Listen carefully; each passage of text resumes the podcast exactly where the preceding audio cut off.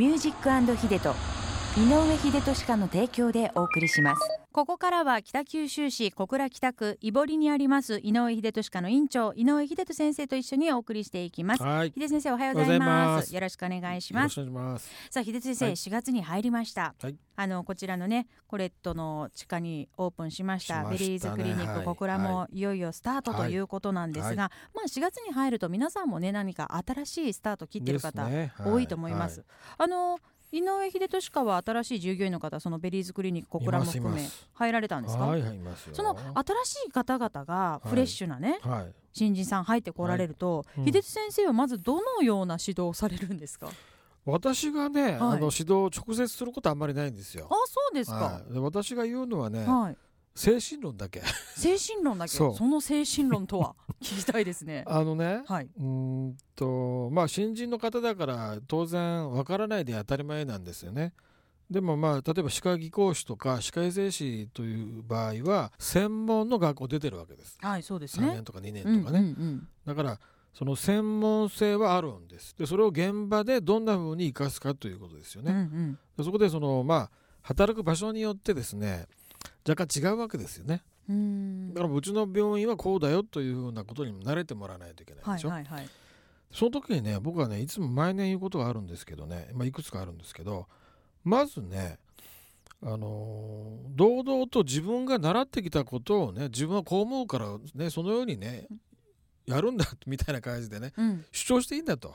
自分の考えをね。そうです、はい、はい。それであの新しい風がそこで吹くんですよ。なるほど。組織にね。うん。新しい風が入るわけです。うん。でその時にねやっぱりあのそれはちょっと違うよとかそれ実はこうこうこうでこんな風にするんだよとうん。か先輩が言ったりなんかしますよね、そこで理解深まるわけでしょ？うん、お互いのね、コミュニケーションも取れますから。だからね僕はね新人の人に遠慮するなと。うん、どんどん言いたいことを言ってね意見をね、主張してくれと、うん、それでいいんだと言ってますね、おお、はい。なるほど、そして、めはい。僕らが目指すべきものは同じでないといけないんですけど、うん。まあその新人の人がいきなり仕事ができるわけないけれどもだからまずね一人前になってほしいと。うん、一人前に、はい、で一人前になるのにまあだい大体3年ぐらいかかるんですよ。うん、で3年ぐらい経って一人前になったら次はね一流になってくれと。おお、言うんですよ。なるほど。は、一人前の次は一流、うん、で一流になったらねうん、次はね超一流。ちょっと、なんか急に、なんかレベルが下がったみたい、超つけただけじゃないですか。超一流。それでね、え何が言いたいかというとねその新人の人が入ってきてその人にとってはまあ最初のうん一日かもしれないけけれどもその人がですね何年か経ったらね素晴らしいね,、うん、ねドクターなりね素晴らしい歯科衛生士素晴らしい歯科技工士受付になるかもしれないんですよ、うん、うん、うん、その可能性がね無限大だと言いたいんですよ僕は。なるほどね、その一流じゃなくて、そこでとどまる、一じゃあ一流になったって言って、そこで止まるんじゃなくて、ん。その上を常にってことですよね。だ。からとりあえずその同僚がいてねうん、同僚と同じくらいできればいいとかね同僚よりも少しできればいいとか友達よりもできればいいとかそんなこと考えてたらね超一流になれないよ絶対に。ああ、もうそういうのは、ねもうみみっちりと、もうそう。いうのじゃないと、そう。もっと上だと。自分が目指すものはね上にあるどんと高いところにあるんだと、うん、それに対して初心者の時から努力すべきだと僕は言いたいわけ。素晴らしいです。それをね必ず言うんです、うん、可能性無限大だからっつって、うん、うん。じゃあ詩人の方も今もしね自分の上司がもし言ってくれなかったとしたら、秀津先生の言葉をそう。思い出して。だからね僕はね、上司とかねあの自分の先輩を追い越せとうん。言うんですよ。どんどん追い越されつまらんと追い越さなきゃダメだと。それくらい生意気なくらいがちょうどいいと名前聞いてくれそのぐらい意思を見せろと。そうそう。そういうことですね。そういうふうに僕は言ってますけど。はい。はい。新しい季節になってねみんなやっぱり意欲的になってると思いますのでだからぜね新しい新人の方に僕が言いたいのはね、うん。遠慮せずに主張しろとうん。言いたいの、ひ主張してください、うん。そう。それでずっこけたりしますよ。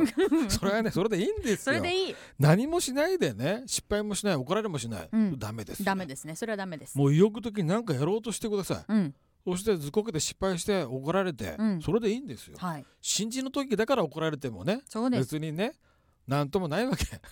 失敗は成功のもと。そうです。さあラジオを聞いてる方からの主張も届いております、はい。ご紹介しますね。あありがたいですね、はい。えーこちら虫歯ママです。ルーシーさん秀津先生おはようございます。いつもお二人のトーク楽しく聞いています。ありがとうございます。す。えーところで秀津先生に質問です、私は先日いつもの歯医者が予約が取れずしかしどうしても歯石除去をしてほしくて、はい。たまたま別の歯医者に行ったのですが、い、つものところだと上の歯だけで1時間程度かかるのが、はい。その歯医者は5分もかかりませんでした。これはどういうことなのでしょうか？手抜きかなと思ってその1回限りでその歯医者には行っていませんが こんなに歯石取りに時間の違いがあるのでしょうか？ちなみに井上秀俊科では歯石除去は何分ぐらいかかりますか？あまりに短すぎたのでええと思って質問してみました。確かに短いですね。5分5分で無理ですよ。絶対無理ですすよいや急に行かれてその予約じゃなかったのかどうかわからないけれども、ね時間がなかったのか、うん。いつも行ってるところとは違うところにうん。まあ、メンテナンスとかでちゃんとあの SH か SH がですねちゃんと取ればですね、うん。やっぱり1時間近くかかりますね。そんぐらいかかりますよねやっぱりね。まあ30分はかかるでしょう、うん。はい、で前後の時間ちょっと入れてね1時間ぐらいになるんじゃないかと思いますけど、はああじゃあもしかしたらそのその時い。一回だけ行ったとこは、うんうん。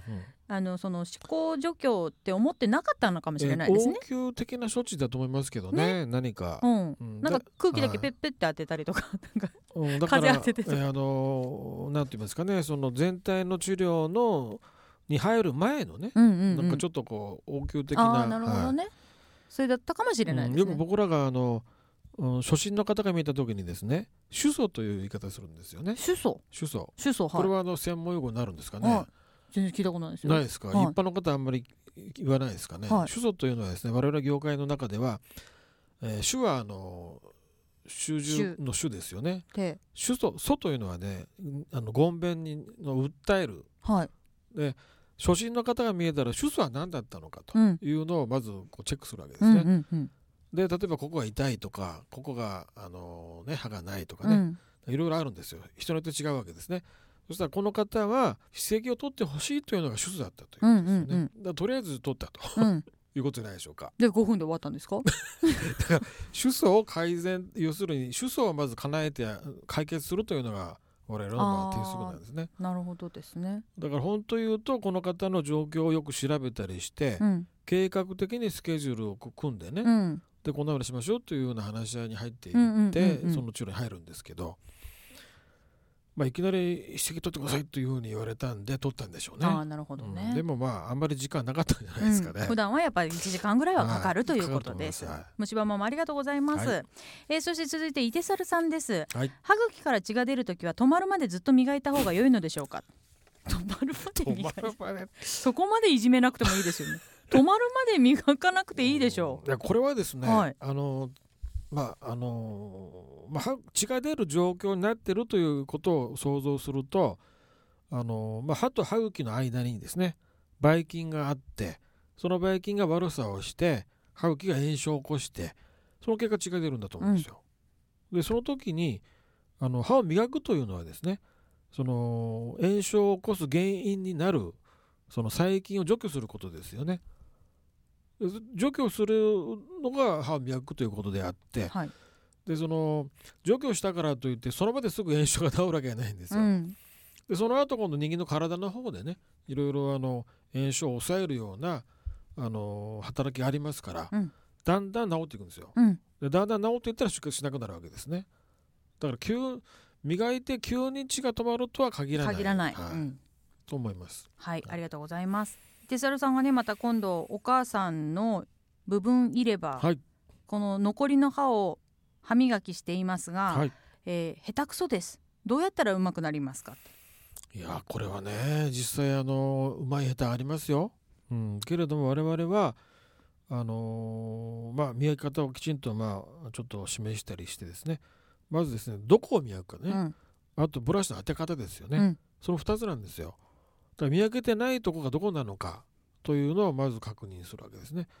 で義歯部分入れ歯入れてる場合は必ず留め金が引っかかってますからその留め金の周りで絶対磨けてないんです。だから留め金を外してその留め金がかかってるところの裏側をしっかり磨かないといけないですね。裏側をね。はいしっかり磨いてください磨いてたらだんだんそこが上手くなりますからねはいいつもそこを磨くんだと思ってこう意識して磨磨いとけばですね、うんだんだん上手になります。は頑張ってくだい、さいよろしくお願いします。メッセージありがとうございました、はでは秀人先生また来週もよろしくお願いいたします Have a nice day and peace.